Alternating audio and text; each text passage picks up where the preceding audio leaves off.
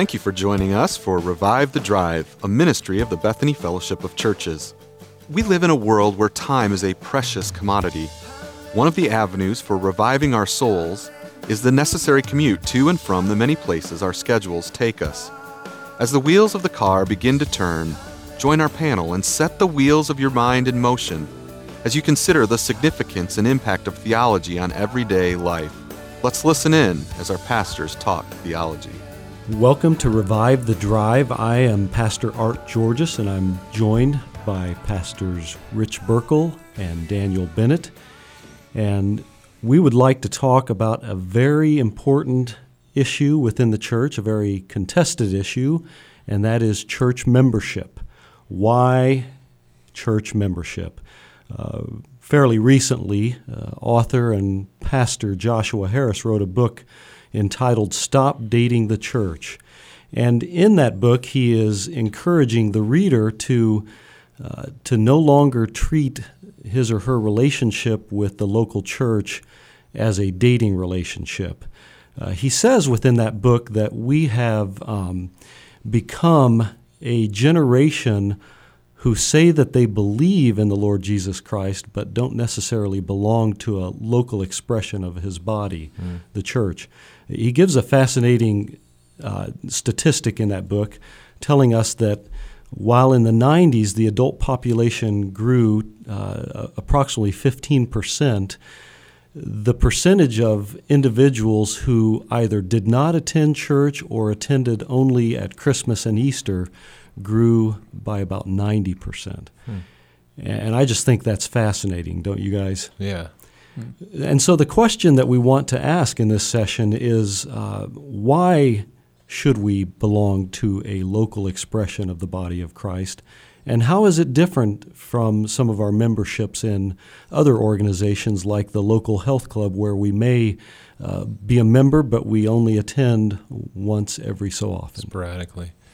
Well, Art, let's, let's tackle the first part of that question first. Uh, why church membership? And before we address that specifically, let's let's think about some of the pictures that Scripture uses to describe God's people. In fact, that's kind of an interesting phrase too: God's people, not God's individual person. Mm. For example, in John chapter 10, Jesus is describing himself and his relationship to the flock, and he says, I'm the good shepherd. I know my own, and my own know me just as the Father knows me and I know the Father. I, I lay down my life for the sheep. I have other sheep that are not of this fold.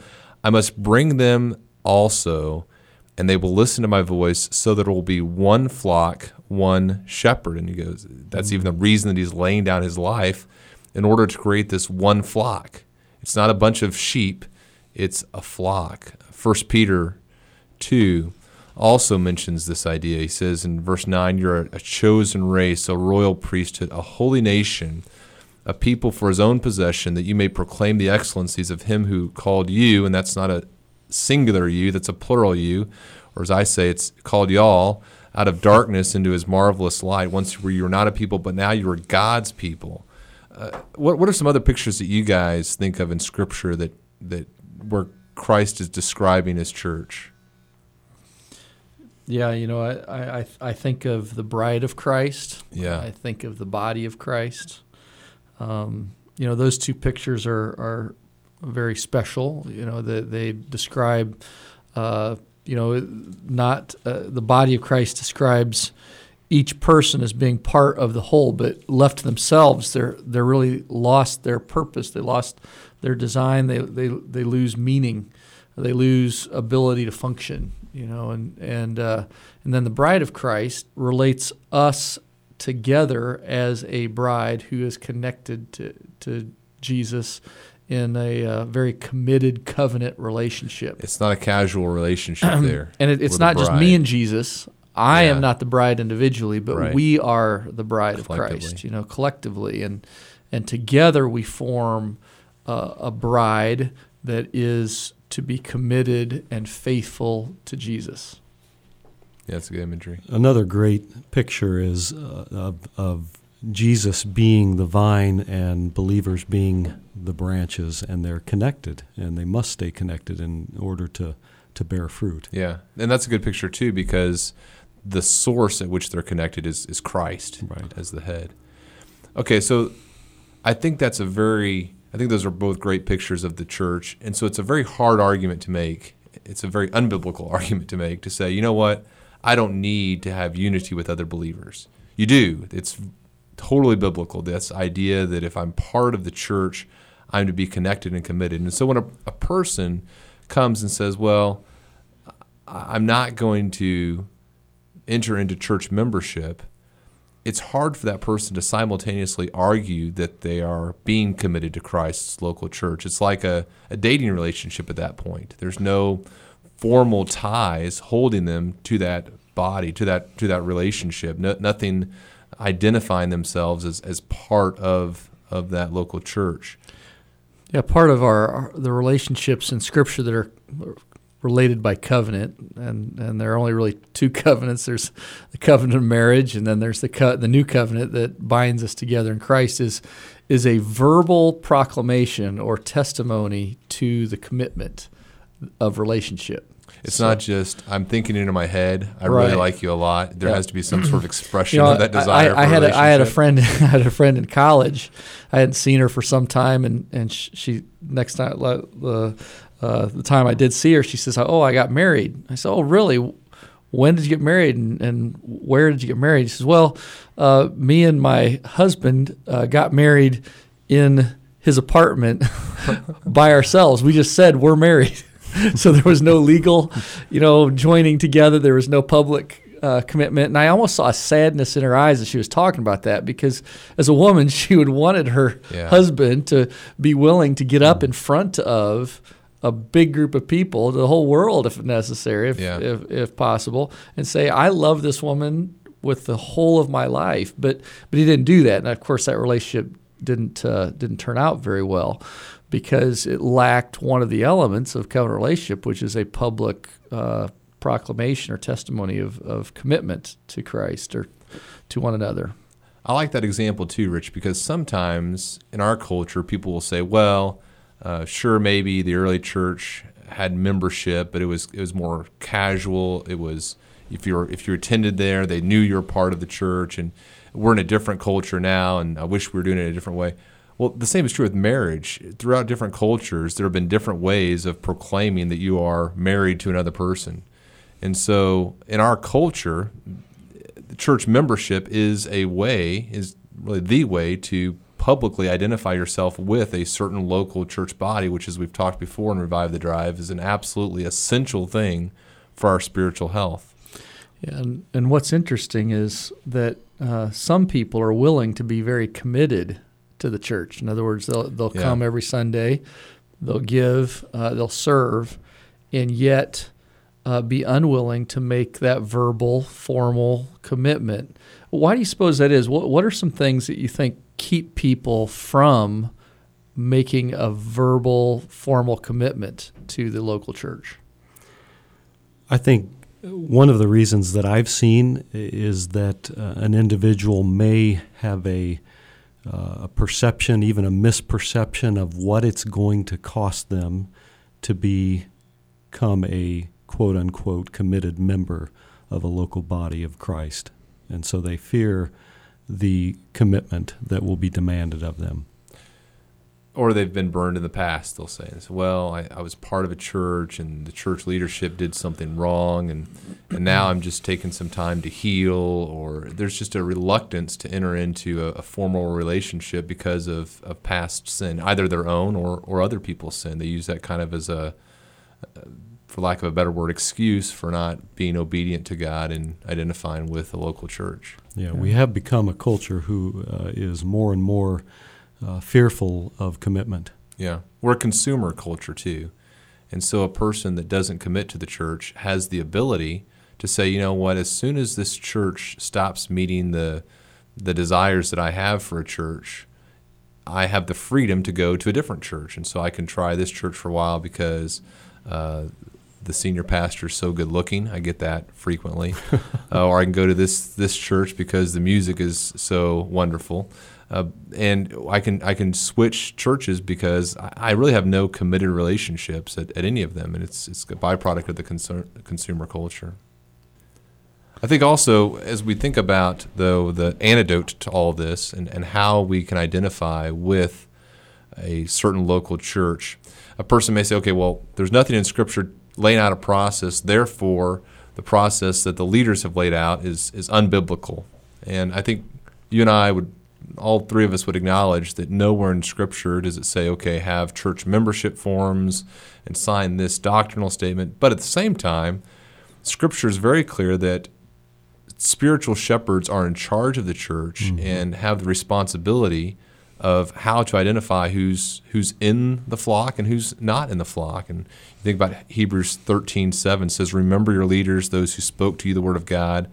Consider the word the the outcome of their way of life and, mm-hmm. and imitate their faith. And then he goes on in verse 17 and he says, Obey your leaders and submit to them, for they are keeping watch over your souls as those who will have to give an account. Let them do this with joy and not with groaning, for that would be of no advantage to you. And so, if a church leader lays out a membership process and says, Hey, this will help me know that you're committed to our body, and it's not an unbiblical process, you know, why wouldn't a person say, you know, just to to be committed to the body, demonstrate my commitment to you, and to give you joy, I'll, I'll follow through with that. Yeah, and, and we're, we're also fairly not only independent, but we're fairly pragmatic. So I think it's important for us to answer the question then well what practical difference does it make if if i'm already going to I'm church and i'm listening i'm partaking in mm-hmm. in service and giving and and being a member what difference does it make whether i uh, sign on the dotted line and, and, formally become a member then. And and so I, I, think we want to be able to answer that question. You know one of the the ironic answers that I have is that that we should become members of the church so that we could be disciplined by the church if we're ever in sin. Uh, now of course that's not the reason anyone would truly join the church but we want to be able to have that accountability um, and it's similar to the accountability of marriage. You know that that I want to sign on the dotted line in case uh, there ever is a time in my life where I feel like I want to get out of that. I'm putting some uh, uh, some commitments uh, on paper that will make that harder to just leave that relationship or to disobey the commitments that I'm making in that relationship. And to put that same idea a, with a positive spin as elders, we don't know necessarily who's committed to the body and who's not committed to the body, apart from them telling us, yeah, hey, this is my church home through the process of church right. membership. And so at Bethany Community, we have two different lists. We have a list of members and a list of people that we enjoy fellowship with but haven't committed to us. And we believe that we have a, a higher obligation to follow through and find out what's going on in members' lives. If there's a, you know, we don't see them for a few weeks, uh, we need to we, we follow through more quickly and we say, okay, what's going on in your life? How can we help you? Whereas non-members, as much as we love them and we love the fellowship with them and we, we, we enjoy worshiping God with them, they've given us no indication formally that, yeah, you are our church and we want you to have account for our souls. And, and on the on the member side of that, not only do uh, do, do the leaders then have a greater sense of responsibility for those under their care, but the members have a greater sense of ownership as well of the church as being their right. church. Mm-hmm. It's not uh, it's not them, but it's us. You know, as as a person becomes more committed verbally to uh, the local church. Yeah, that's right.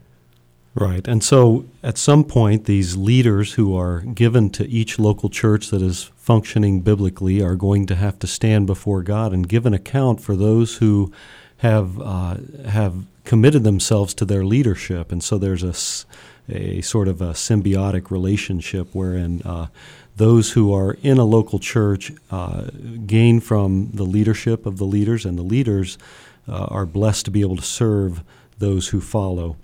Uh, we, is there anything else that we should talk about? The listeners probably have a lot of questions about why church membership, how it's different. Um, how is it well, different from other things that we're involved in? Well, and, and you know, as a pastor, uh, I would much rather have a committed non-member than a non-committed member. You know, so Right. and, and there are those too. There are some people who say, "I- "I'm going to become a member," but you know they they don't attend very often. They're really not part of the ministries of the church, the life of the church. They've disconnected themselves. So we don't want to communicate that membership is the be all. You know that that becoming on the roster or the list is is uh, the absolute in uh, in responsibility for a church uh, for a Christian. But we want to say it's a very important part of that, and it communicates first to our church leaders. I, I do want to be under authority. I, I do want to have the, the authority that God intends for me to have. It communicates to other members. I want to encourage you all to let's join together so that we can hold one accountable truly and that we are verbalizing that commitment to be part of that context of, of a Christian family. And that it's we as we work together. It's, it's not, you know, uh, the organization, but it's us together working for the glory of Christ. That's good. Art, we've also just experienced a Burkle I'd rather. He said, I'd rather have a non committed or a committed uh, non- non-member than a com- than a non-committed member. Rich enjoys the uh, "I'd rather" statements and, and comparing, uh, but that is it is that is true. How important that commitment to the local church is and engagement in ministry, and that's why it's not like commitment to a a uh, swimming club or a you know fitness place or a, a social organization because it is a, a real family, and the things that are that are taking place there have eternal consequences. That's right. You know, for all of us, we, we can't get away from the reality that the Christian life is a sacrificial life. We are called to live like our Savior. Uh, Paul says in 2 Corinthians 5, verse 15, And he died for all, so that they who live might no longer live for themselves, but for him who died and rose again on their behalf. And that's a picture of commitment to the local church. We are committed most to Christ when we are committed to his people. And so let me encourage the listener that if you haven't uh, become a member of your local church, that you would uh, prayerfully consider how you might honor God in this area. Um, and uh, we're thankful that we've had a time to, to talk about this important issue, and we'll look forward to joining you here again and revive the drive.